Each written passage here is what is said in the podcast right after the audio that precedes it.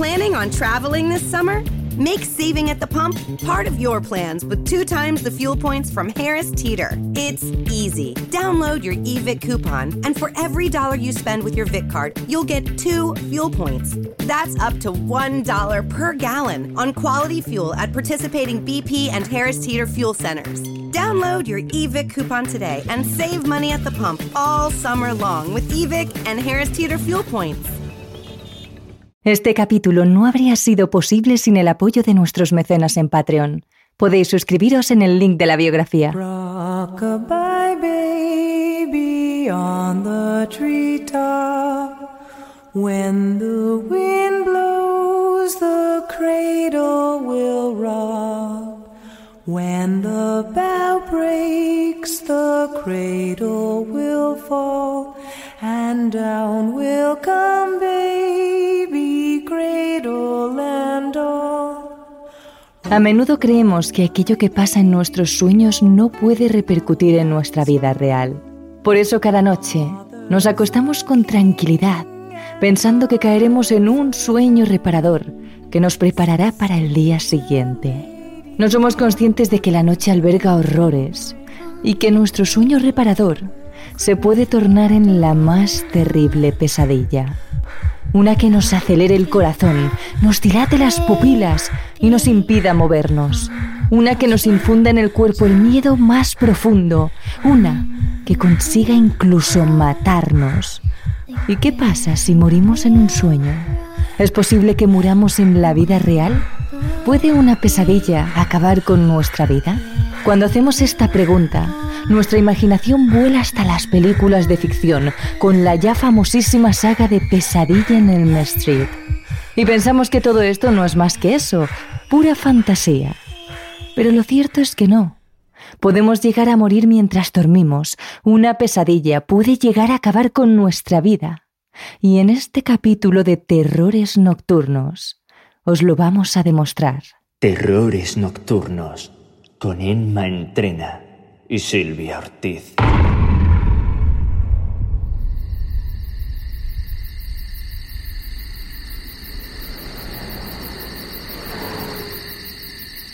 mil novecientos noventa y siete. Era una cálida y húmeda noche de verano en la ciudad de Singapur. El sol se había puesto hacía unas horas y fuera solo quedaba el canto de los insectos que pululaban a sus anchas entre la espesa vegetación del sudeste asiático. Nos encontramos en un pequeño pueblo, lleno de pequeños y caóticos apartamentos pegados los unos a los otros y pintados en blanco y con detalles coloridos. La mayoría de los habitantes del pueblo pertenecía a la etnia Hmong, una etnia procedente de China, pero que ahora se disgrega por buena parte del sudeste asiático. El hombre que nos ocupa, Chen, acababa de terminar de cenar con su familia, y como la mayoría de los Hmong, era numerosa. Su esposa y su suegra limpiaban los platos, sus hijos recogían la mesa y sus primos, sus tíos y demás familia pasaban tranquilamente el rato tras devorar la cena. Tras unos minutos de sobremesa, Chen se levantó y con una inclinación de cabeza se despidió de toda su familia. Después de unos minutos de meditación, el hombre se sentó frente al pequeño altar de su habitación, con las piernas en cruz, como era costumbre en su religión, y puso a quemar un poco de incienso. Como cada noche, antes de dormir, el hombre pedía porque esa no fuera la última noche que rezara. Pedía porque la muerte eligiera a otra persona a la que se llevase consigo. Una vez terminó sus rezos, Chen juntó las manos sobre el pecho, inclinó la cabeza como signo de respeto y se preparó para irse a la cama. Era plena madrugada, más allá de las tres de la mañana. Chen lo sabía por la posición de la luna que podía ver a través de su ventana. Toda la habitación estaba completamente a oscuras, excepto por esa luz blanquecina que despedía la luna creciente y que se colaba por uno de los laterales de la habitación. Chen, somnoliento, quiso incorporarse para cambiar de posición entre las sábanas. En ese momento se encontraba boca arriba, una posición que no le gustaba demasiado.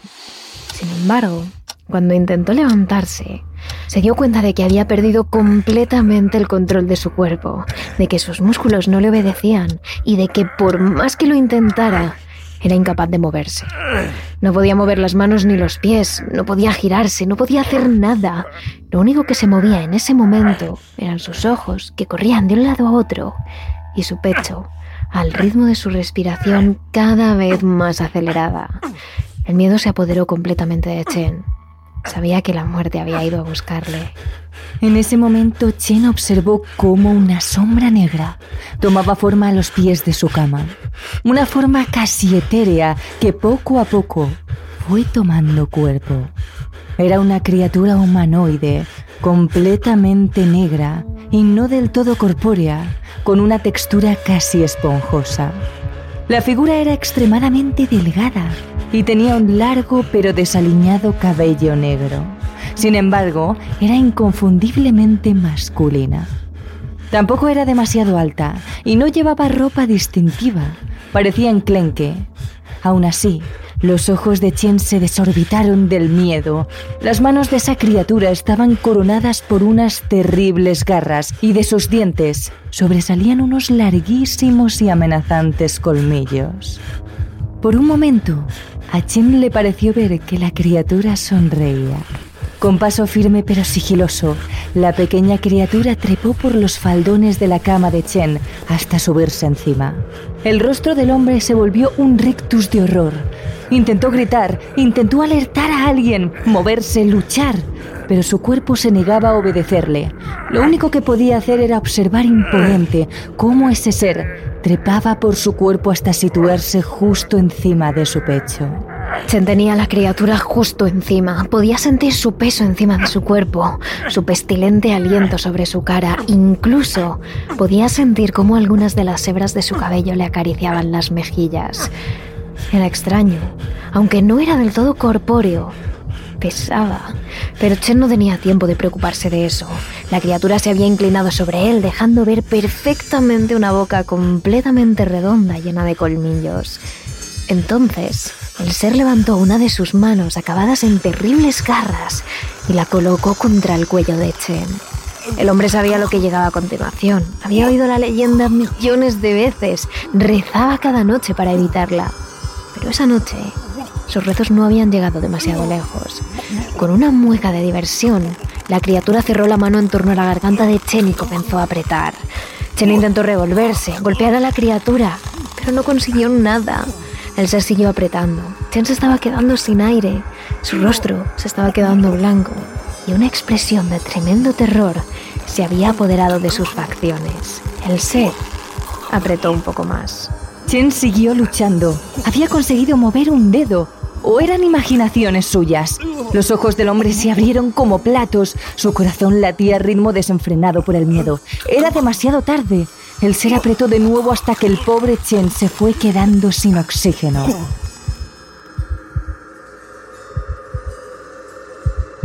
Todos sus músculos se relajaron en la cama cuando sus pulmones quedaron vacíos por completo.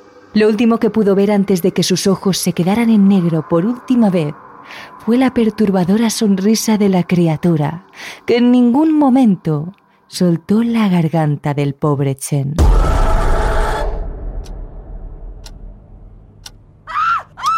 A la mañana siguiente su familia encontró a Chen en la cama, muerto, pálido, rígido y con la cara desencajada por el miedo. Cuando llegaron los médicos era demasiado tarde. Lo único que pudieron hacer fue certificar el fallecimiento del hombre. Los sanitarios barajaron varias opciones. Primero investigaron si Chen tenía algún problema de salud, pero lo cierto es que no tenía ninguna patología previa, ninguna complicación. Era un hombre perfectamente sano, al que además le gustaba cuidarse, un hombre joven y fuerte. Después barajaron algún tipo de muerte espontánea, un ictus, un infarto, cualquier cosa. Pero fueron incapaces de encontrar nada. Sin embargo, poco le importaba a la familia lo que dijeran los médicos. Ellos sabían perfectamente qué era lo que le había pasado a su Chen, el Dab Tsog.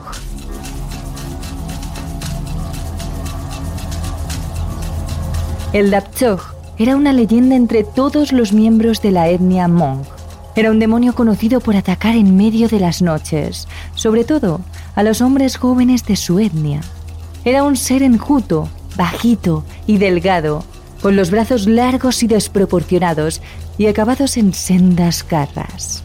Con ellas agarraba las gargantas de sus víctimas hasta dejarlos sin respiración. Eso era lo que le había pasado a su Chen, que el Dab Tsog lo había reclamado.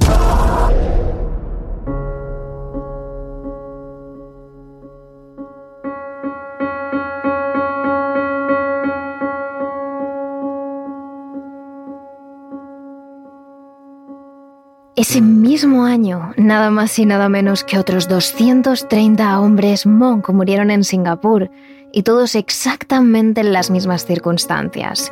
Eran hombres de la etnia Hmong, sin ningún tipo de patología, y que morían inexplicablemente durante la noche mientras dormían. Y estas muertes se repetían también a lo largo del mundo, en todos los lugares en los que vive esta cultura, en Tailandia, Laos, Vietnam, Filipinas...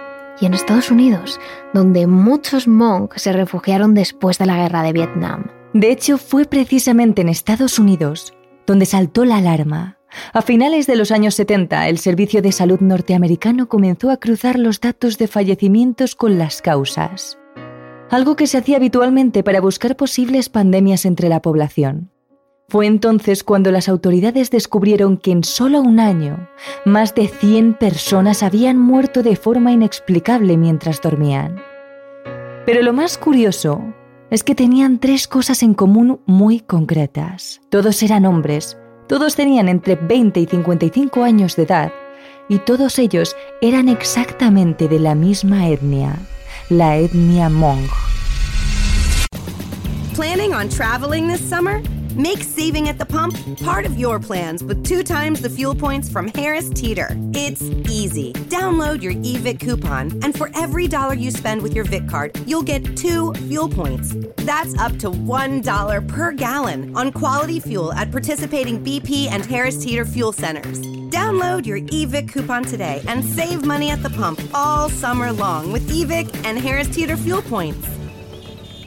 There's never been a better time to find out why BetMGM is the king of sportsbooks. Download the BetMGM app and place a ten dollars moneyline wager on any N B A playoff game. If either team hits a three-pointer in the game, you'll win two hundred dollars in free bets.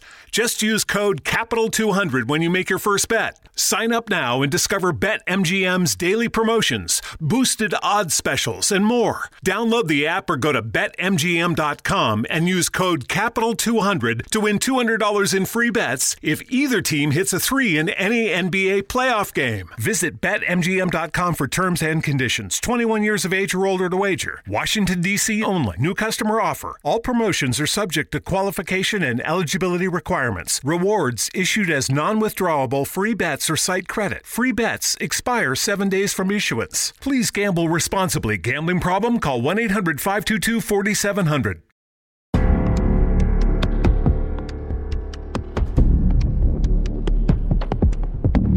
Fue entonces cuando los médicos e investigadores del Servicio de Salud norteamericano comenzaron a trazar patrones. Tenían que averiguar por qué había muerto toda esa gente. Pero eso les llevó años, casi décadas. La primera similitud que encontraban en todas esas muertes era evidentemente la causa, o mejor dicho, la falta de causa. Todos esos hombres perfectamente sanos se acostaban una noche y no se volvían a despertar. El dictamen oficial pronunciado en mil novecientos ochenta y ocho por el Centro de Control de Enfermedades de Atlanta, en Georgia, contaba lo único que pudieron averiguar sobre esta muerte, que aunque los estudios han sugerido que una anomalía estructural en el sistema de conducción cardíaco y el estrés podrían ser factores de riesgo, la causa de las muertes permanecía desconocida. Esa es la mejor conclusión a la que pudieron llegar, que la causa de la muerte era totalmente desconocida. En mil novecientos ochenta y cuatro, el equipo de doctores dirigidos por Neil Holdman del Paul Ramsey Medical Center identificaron cinco rasgos muy peculiares en el trastorno onírico que afectaba a los Hmong. Primero, sentían una sensación de pánico extremo, una sensación de miedo como nunca antes lo habían vivido. Después sentían la parálisis del cuerpo, ya fuera parcial o total. Lo cierto es que sus músculos dejaban de obedecerles. Después sentían una terrible presión en el pecho, acompañada con la visión de un ser o de un espíritu que se sentaba sobre ellos y les oprimía los pulmones y les impedía respirar. Y por último, algún tipo de perturbación sensorial que afectaba a la vista, al oído o a ambos. La doctora Shelley Adler, que investigó el caso, recoge en su libro Sleep Paralysis el testimonio de un hombre Hmong que sobrevivió a este trastorno cuando tenía tan solo diecinueve años. Yo estaba en mi cama por la noche. Había gente en el otro extremo de la casa y les oía hablar. Todavía estaban hablando fuera. Oía todo, pero yo sabía que alguien más estaba allí. De repente llegó un cuerpo enorme. Parecía como un gran animal de peluche, de esos que venden aquí. Se puso sobre mi cuerpo y tuve que luchar para intentar salir de ahí. No me podía mover, no podía hablar en absoluto. Ni siquiera podía gritar ¡no! En el momento en que todo había terminado, recuerdo que había otras cuatro personas dentro de la habitación y dijeron: «Oye, has hecho tú todo ese ruido».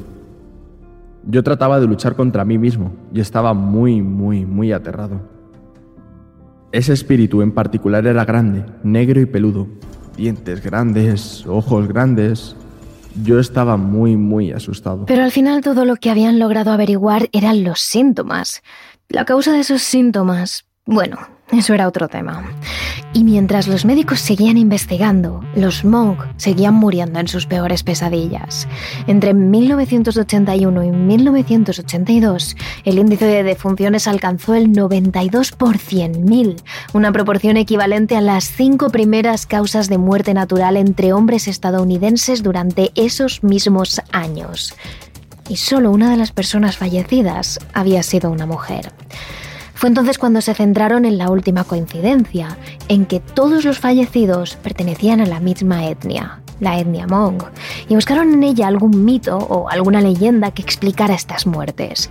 Fue entonces cuando se dieron cuenta de que entre los Hmong existía la leyenda de los Sob, esos demonios que buscaban hombres para asfixiarlos en medio de la noche. En ese momento los médicos invitaron a chamanes Hmong a tratar a los hombres que sufrían este problema más frecuentemente y unirse a la investigación para profundizar más en esta vía y en la cultura de los Hmong. Estos chamanes consiguieron hablar con las familias de los fallecidos y algunas de ellas les contaron que antes de morir, los hombres habían tenido terribles pesadillas en las que los chof u otros espíritus malévolos o con formas de animales se les habían aparecido en sueños. En las noches previas a su muerte, los hombres ya habían tenido terribles pesadillas. Finalmente, los médicos llegaron a una teoría, y es que todos los hombres que habían muerto de esta forma tan repentina en medio de la noche creían en los sobs, de forma que cuando se les presentaba la primera vez, en el primer sueño, el miedo se apoderaba de ellos. A la noche siguiente se les presentaba otra vez y el miedo iba en aumento. Debido a su creencia, los hombres pensaban que ese demonio iba tras ellos, que iban a morir. Y finalmente, esa creencia les llevaba a la muerte. Es decir, su cultura y su creencia en el Tsog les llevaba a pensar que iban a morir y finalmente su subconsciente actuaba mientras dormían. Y morían. De hecho, en mil novecientos ochenta y tres, el antropólogo Joseph J. Tobin de la Arizona State University y la trabajadora social Joan Friedman llegaron incluso a llamarlo posesión espiritual o suicidio inconsciente. Finalmente, los médicos estadounidenses lo achacaron todo a la cultura de los Hmong. Pero hay ciertas cosas que no se pueden explicar. La primera es que muchos de los Hmong muertos, a causa de esta persecución demoníaca o de este suicidio inconsciente, llevaban décadas en Estados Unidos. Muchos incluso habían nacido allí y ni siquiera seguían la religión de sus ancestros, sino que se habían convertido al cristianismo. Es decir, apenas conocían las leyendas de los Tsong o de los demonios de su cultura. ¿Cómo era posible entonces que ellos mismos inconscientemente pudieran provocarse la muerte? ¿Qué desataba este miedo si no creían en un demonio que quería matarles? La segunda es por qué estos hombres comenzaban a tener estas pesadillas recurrentes antes de morir. Los médicos no obtuvieron respuesta, pero los chamanes sí. Y lo que dicen es que estas funcionan como premoniciones, como advertencias de la muerte que se avecina. Y por último tenemos la mayor incógnita. Si las muertes las producía el miedo al Dab Tsog, ¿por qué había miles de hombres jóvenes y sin patologías que no eran de la etnia Hmong muriendo en medio de la noche de forma inexplicable? Porque aunque es cierto que los hombres de esta etnia eran los más afectados, también es cierto que al cabo del año morían miles de hombres más en países como Tailandia, Filipinas, Japón o Turquía.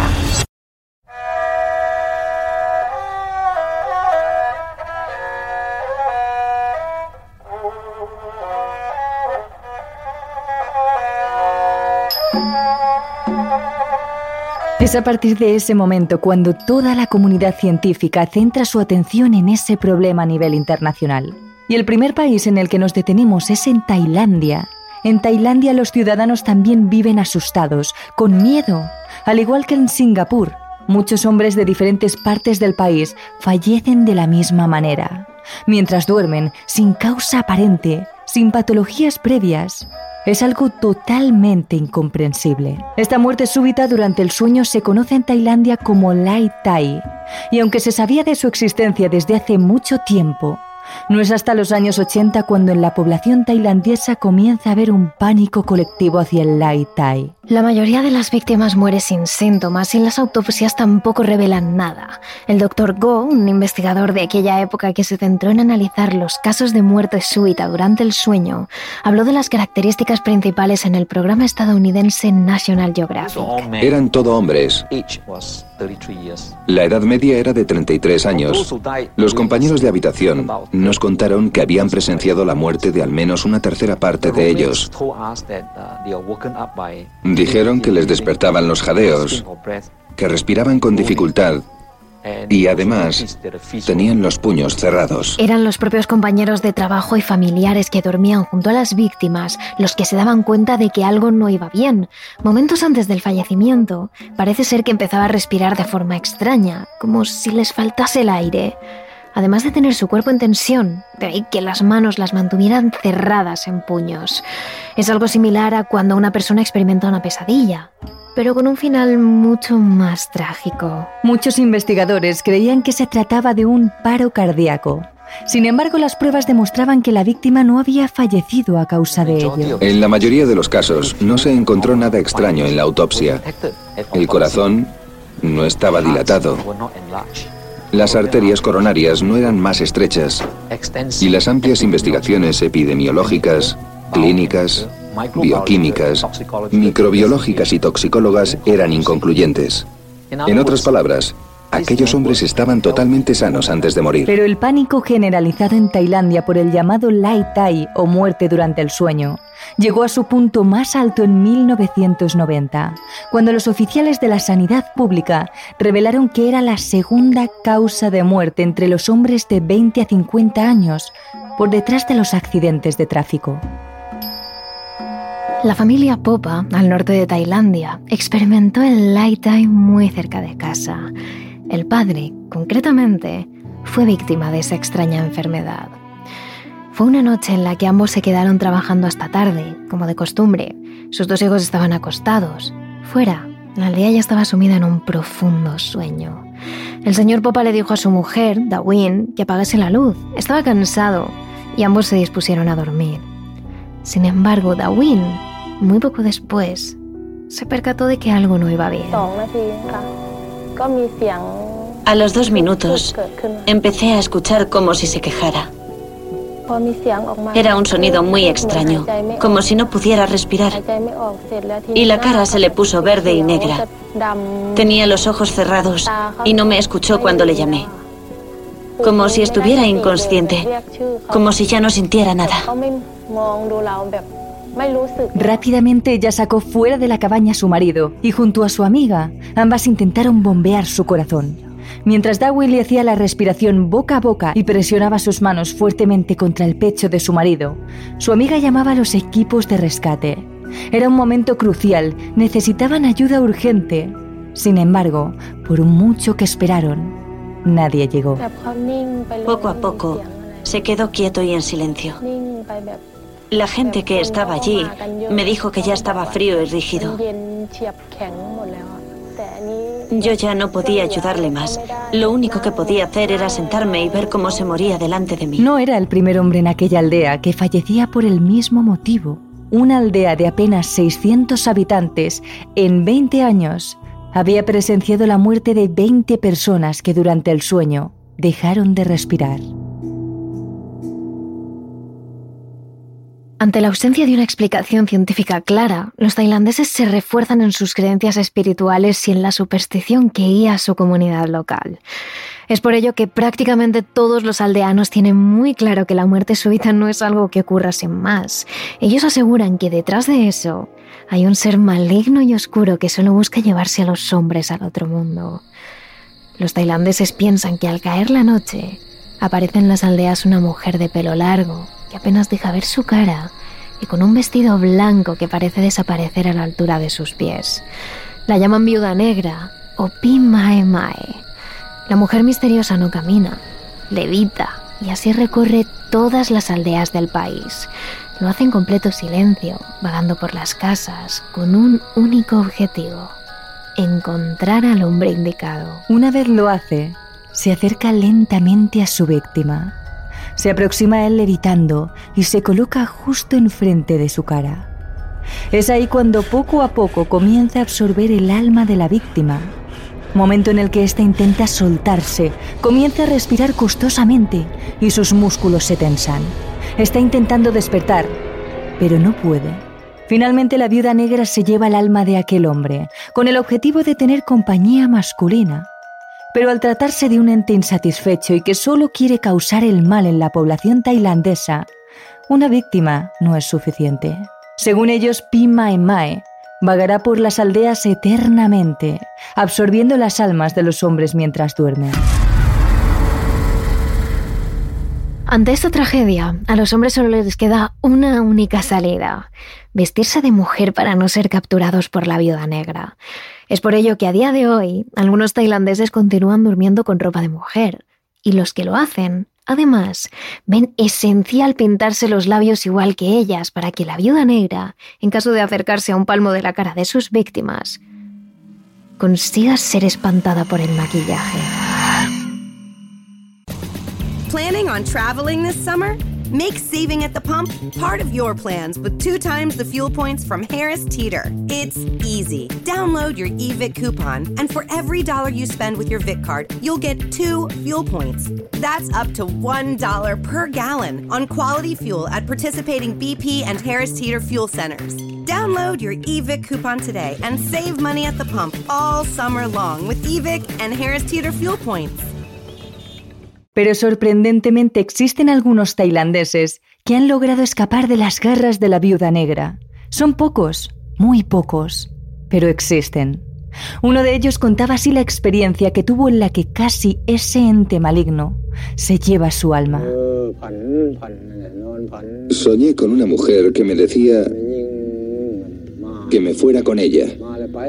Yo le dije que no podía, que ya tenía una mujer. Y ella intentó llevarme con ella.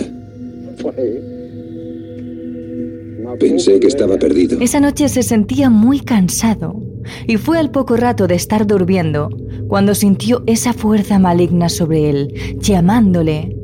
Como remedio, los siguientes días decidió dormir con ropa de mujer para así evitar que la viuda negra volviera y se llevase su alma.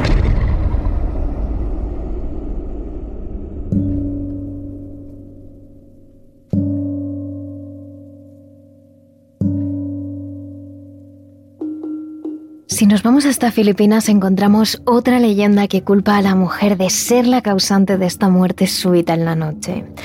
En este caso, los filipinos llaman a esta extraña enfermedad batibat o Bangbungot. Según cuenta esta historia que ha ido pasando de generación en generación, Bangbungot acaba con aquellos hombres que talaban árboles en los que ella vivía. Este ser, que habita en el bosque, no puede ser visto por ninguna persona. Solo puede notarse su presencia cuando lo más alto de las ramas de los árboles se balancean con pesadez de un lado a otro. Esto quiere decir que ella está ahí, justo arriba, acechando desde la frondosidad de las hojas. Si tú no atacas a Bangbungot ni cortas su árbol, ella no hará nada. Pero si por el contrario talas el tronco, aunque sea de forma inconsciente sin saber que ella está ahí, es entonces cuando la mujer te perseguirá para matarte durante la noche. Según cuenta esta leyenda popular, Bangbungot es una mujer grande y oronda, de ojos rasgados y labios finos. A simple vista parece muy pacífica, transmite serenidad, pero todo cambia si destruyes su árbol. Cuando llega la noche y el hombre se acuesta, la mujer aparece en la oscuridad de la noche y se sienta en el pecho de este. Debido a su peso y a su volumen, el hombre es incapaz de moverse y de respirar. Aunque era una creencia que también iba relacionada con la parálisis del sueño, ha derivado más en ser la explicación a la muerte súbita en Filipinas. Una vez ella se sienta en el pecho de un hombre, no se levantará hasta que su corazón haya dejado de latir por completo. En Filipinas, según los datos recogidos, esta muerte súbita afecta a cuarenta y tres de cada cien mil habitantes. Y aunque en principio no sea una cifra muy alta, el temor hacia Bangbungot sigue estando muy presente a día de hoy en ese país. Sin embargo, no son los únicos países en los que algunas personas han muerto mientras dormían. En Japón, por ejemplo, los habitantes llaman a este suceso Pokkuri. Cada región tiene sus propias leyendas y teorías sobre lo que puede originar esta muerte repentina durante el sueño, ya que parece que ni la ciencia es capaz de dar una razón sólida de por qué ocurre esto.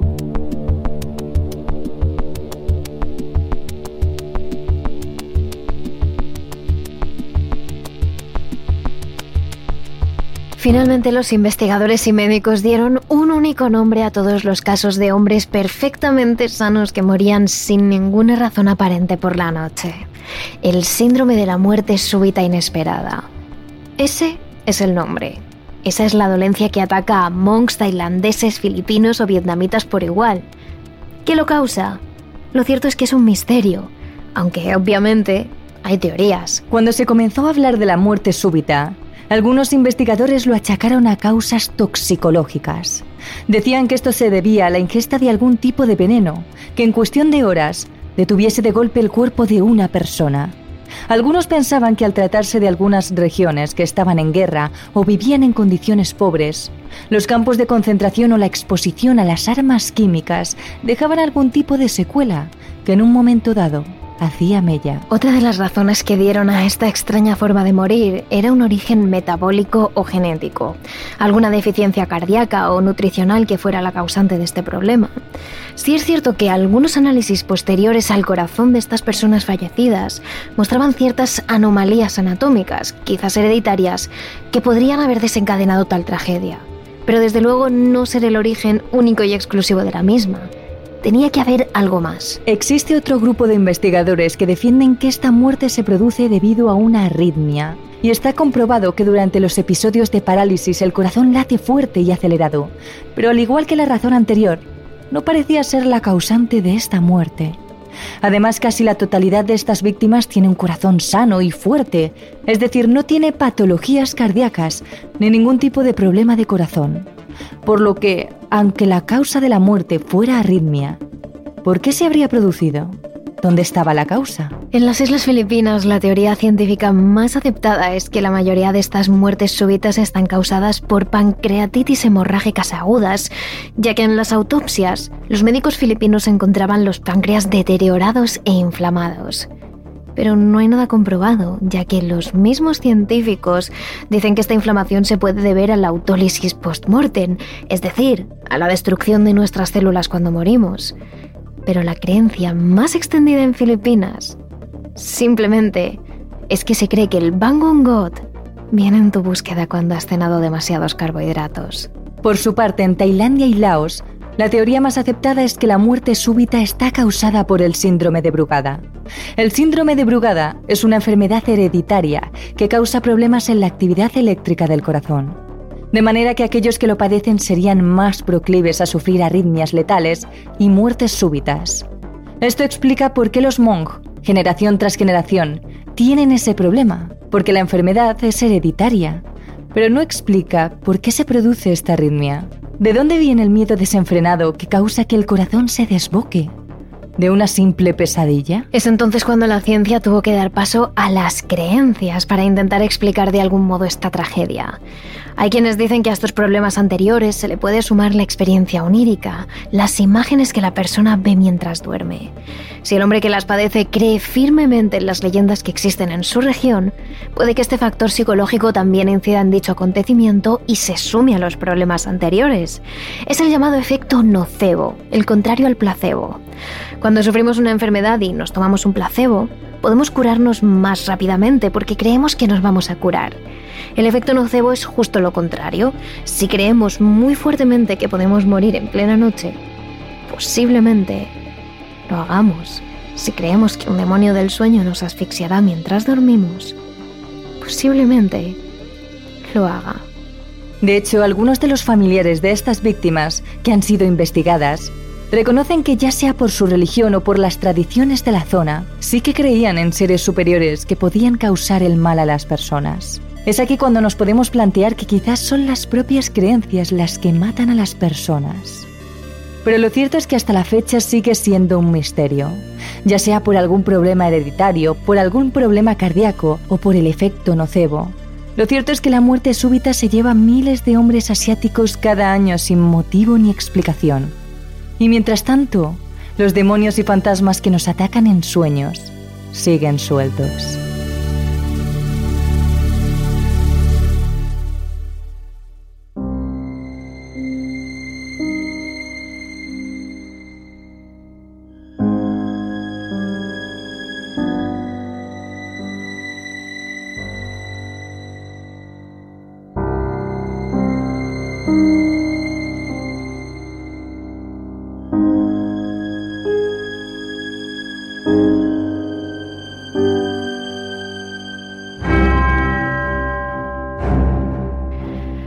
Parece ser que ni siquiera cuando descansamos debemos bajar la guardia. Es cierto que es un hecho aislado, pero existen casos de muerte súbita durante el sueño y, desgraciadamente, a día de hoy, se siguen registrando nuevos casos. ¿Será algún tipo de anomalía la causante? ¿O serán nuestras propias creencias?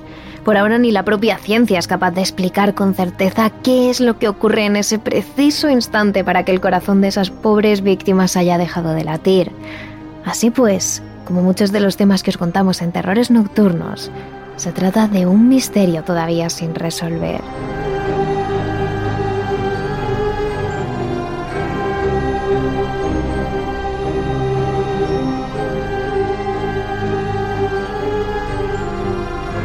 Pero si queréis saber más sobre el tema, ya sabéis que cada semana os dejamos un capítulo extra en nuestro Patreon para ampliar. En este caso os contamos la historia del Karabasán, el demonio turco de los sueños y de aquellos a los que acecha.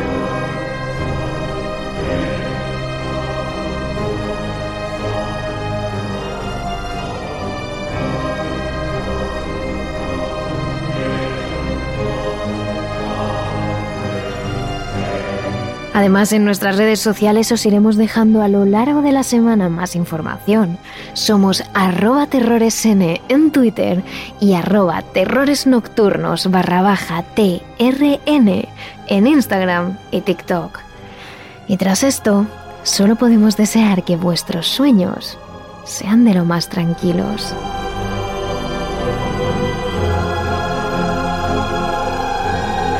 Terrores Nocturnos, realizado por David Fernández Marcos.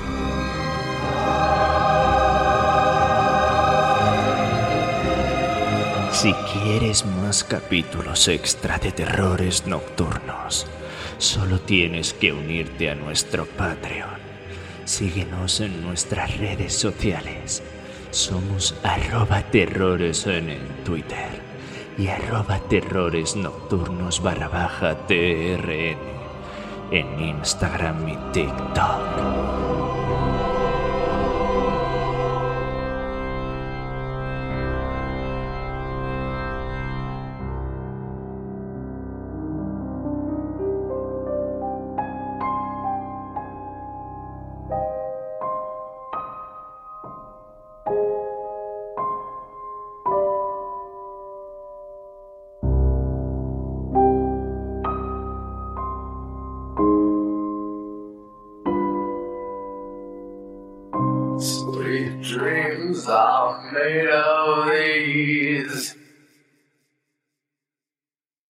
aquí llega la mamá número uno.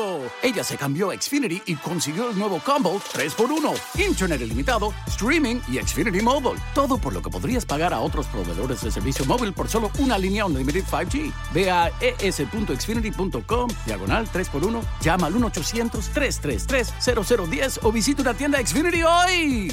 Oferta por tiempo limitado. Se aplican restricciones. Xfinity Mobile requiere servicio de Xfinity Internet postpago tras veinticuatro meses. Se aplican tarifas regulares a todos los servicios y dispositivos. Hoy en día, invertir puede parecer y sentirse como un juego, pero no lo es. No juegues con tu futuro financiero. Antes de invertir tu dinero ganado con esfuerzo, siempre investiga y crea un plan que cumpla con tus metas financieras. Aprende cómo en Investor punto gov, un recurso imparcial para información en inversión, utilidades y consejos. Antes de invertir, Investor punto gov.